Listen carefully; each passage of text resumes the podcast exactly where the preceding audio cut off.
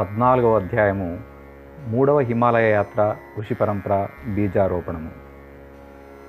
గురుదేవులకు అభివందనం చేసి వారి ఆశీర్వాదం స్వీకరించిన అనంతరం మధుర వెదిలి హరిద్వార్లో ఉండమని ఆయన ఆదేశించారు.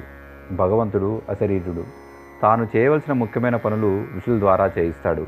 మహర్షులు స్వయంగా తపస్సు చేసి ఆ శక్తులను సత్పురుషులకు ఇస్తారు. ఆ మహర్షుల కార్యక్రమాలన్నీ నీవు ఇప్పుడు చేపట్టాలి. గురుదేవులు ఆ కార్యక్రమాలను విపులంగా చెప్పి అదృశ్యమైపోతూ చివరిసారిగా ఇలా అన్నారు. నా ఒక్క కార్యక్రమమునే కాక అందరి ఋషుల కార్యక్రమాలుగా దీన్ని గుర్తించు. నేను కూడా వీడ్కోలు తీసుకుంటూ నమస్కరిస్తూ ఇలా అన్నాను. నాకు తమరే అన్ని దేవతలు ఋషుల ప్రతినిధులు. మీ ఆజ్ఞను ఈ శరీరం ఉండగా జవదాటను. మధురలోని కార్యక్రమాలన్నీ ఒక తీరికి వచ్చాక హిమాలయాలకి రావలసిందిగా మూడవసారి పిలుపు వచ్చింది. ఈసారి కార్యభారం చాలా ఎక్కువ అవడం వలన సాఫల్యంతో పాటు అలసట కూడా కలిగింది.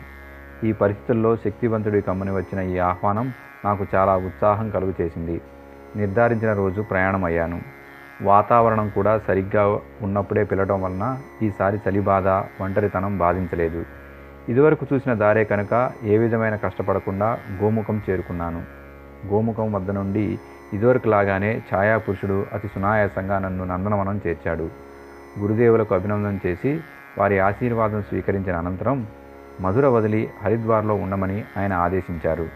అక్కడ ఉండి ఋషి పరంపరను పునరుజ్జీవింపచేయాలి. గుర్తుందా?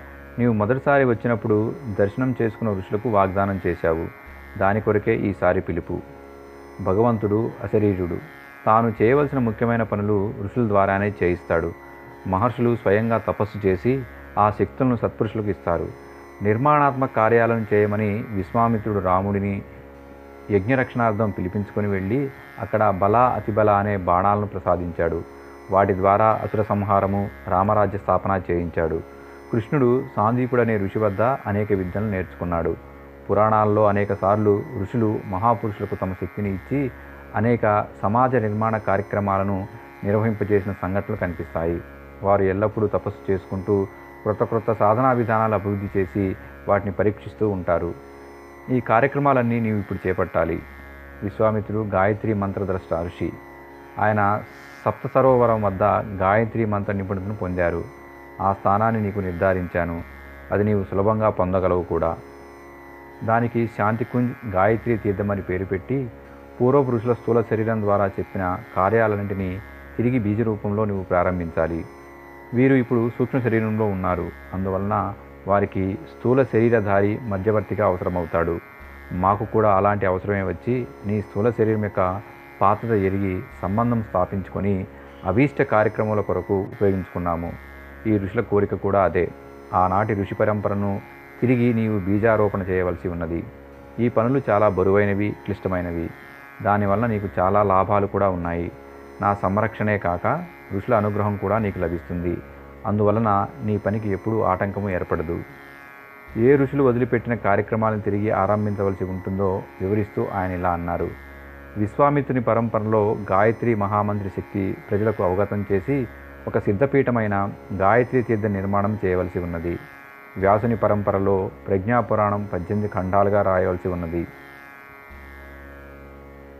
పతంజలి పరంపరలో యోగ సాధన దివ్యజ్ఞాన విస్తరణ పరశురాముని పరంపరలో అవినీతి నిర్మూలన కొరకు ప్రజల మనసుని ప్రేరేపించుట దానికి తగిన వీలును కల్పించుట భగీరథుని వలె జ్ఞానగంగను ప్రజల వద్దకు చేర్చుట చరకుని విధానంలో వనౌషధ విజ్ఞానం వైజ్ఞానిక పందాలో పునరుజ్జీవింపచేయుట యాజ్ఞావల్కుని పరంపరలో యజ్ఞాల ద్వారా మనోవికారాలను శమింపచేసే ఒక సమగ్ర చికిత్సా విధానాన్ని రూపొందించుట జమదగ్ని పరంపరలో సాధనా శిబిరాలు నిర్వహించుట సంస్కారాలను జరిపించుట నారాయణ వలె సత్ప్రేరణనిచ్చు ధార్మిక వాతావరణం విస్తరింపచేయుట ఆర్యభట్టు వలె జ్యోతిష్య విజ్ఞానంలో నూతన అనుసంధానం చేయుట వశిష్ఠుని వలె బ్రహ్మతంత్ర ఆధారంగా రాజతంత్ర మార్గదర్శనము. శంకరాచార్యుల పరంపరలో ఆహార కల్ప విధానం ద్వారా సమగ్ర ఆరోగ్య సంవర్ధనము. సూత సౌనక పరంపరలో అనేక చోట్ల ప్రజ్ఞా శిబిరాలు నిర్వర్తించి లోకశిక్షణ ఇచ్చుట అధర్వణ వేద విజ్ఞానం పరంపరలో కణదా ఋషి చెప్పిన వైజ్ఞానిక అనుసంధాన పద్ధతి ఆధారంగా బ్రహ్మవర్చస్సు సంస్థ నిర్మించాలి. హరిద్వార్లో ఉండి నేనేమి చేయాలో కూడా వివరించారు. వచ్చిన అవరోధాలను తొలగించుకునే విధానం విస్తారంగా వివరించారు. ఇన్నాళ్ళు గురుదేవులు ఆదేశించిన కార్యక్రమాలు మాత్రమే చేపట్టాను. ఇంతమంది ఋషుల కోరికలు తీర్చే భారం నా మీద ఉన్నది. అందువలన ఎక్కువ జాగ్రత్తలు తీసుకోవాలి. ఎక్కువ శ్రమపడాలి. అదే కాక నాలుగవసారి హిమాలయాలకు వచ్చినప్పుడు స్థూల శరీరంతో కాక సూక్ష్మ శరీరాన్ని ఉపయోగించుకోవాల్సి వస్తుందని సూచనప్రాయంగా చెప్పారు గురుదేవులు. అంతేకాక గురుదేవులు చేయవలసిన కార్యము మదురులో చేసిన కార్యం కంటే చాలా క్లిష్టమైనది. అందువలనే అనేక ఒడిదుడుకులు వస్తాయి. అసుర ఆక్రమణలు కూడా ఎదుర్కోవాల్సి వస్తుందని నాకు వివరంగా చెప్పారు. సమయం తక్కువగా ఉండటం వలన గురుదేవులు నా యాత్రా కాలాన్ని సంవత్సరం కాకుండా ఆరు నెలలు మాత్రమేనని నిర్దేశించారు. ఎక్కడ ఏ విధంగా ఉన్నా దినచర్య ఏ విధంగా ఉండాలో విపులంగా చెప్పి అదృశ్యమైపోతూ చివరిసారిగా ఇలా అన్నారు నా ఒక్క కార్యక్రమమునే కాక అందరి ఋషుల కార్యక్రమములుగా దీన్ని గుర్తించు. నేను కూడా వీడుకోలు తీసుకుంటూ నమస్కరిస్తూ ఇలా అన్నాను. నాకు తమరే అన్ని దేవతలు ఋషుల ప్రతినిధులు. మీ ఆజ్ఞను ఈ శరీరం ఉండగా జవతాటను. గురుదేవుల ఛాయాపురుషుడు నన్ను తిరిగి గోముఖం వద్దకు చేర్చాడు. అక్కడి నుండి కాలినడకన నా కొరకు నిర్ధారింపబడిన స్థానానికి వెళ్ళినాను. అక్కడి నుండి నేను ఎన్ని చోట్లకు వెళ్ళానో ఎవరి వద్ద సాధనలు చేసినానో అవి ఇప్పుడు నేను వివరంగా చెప్పటం లేదు.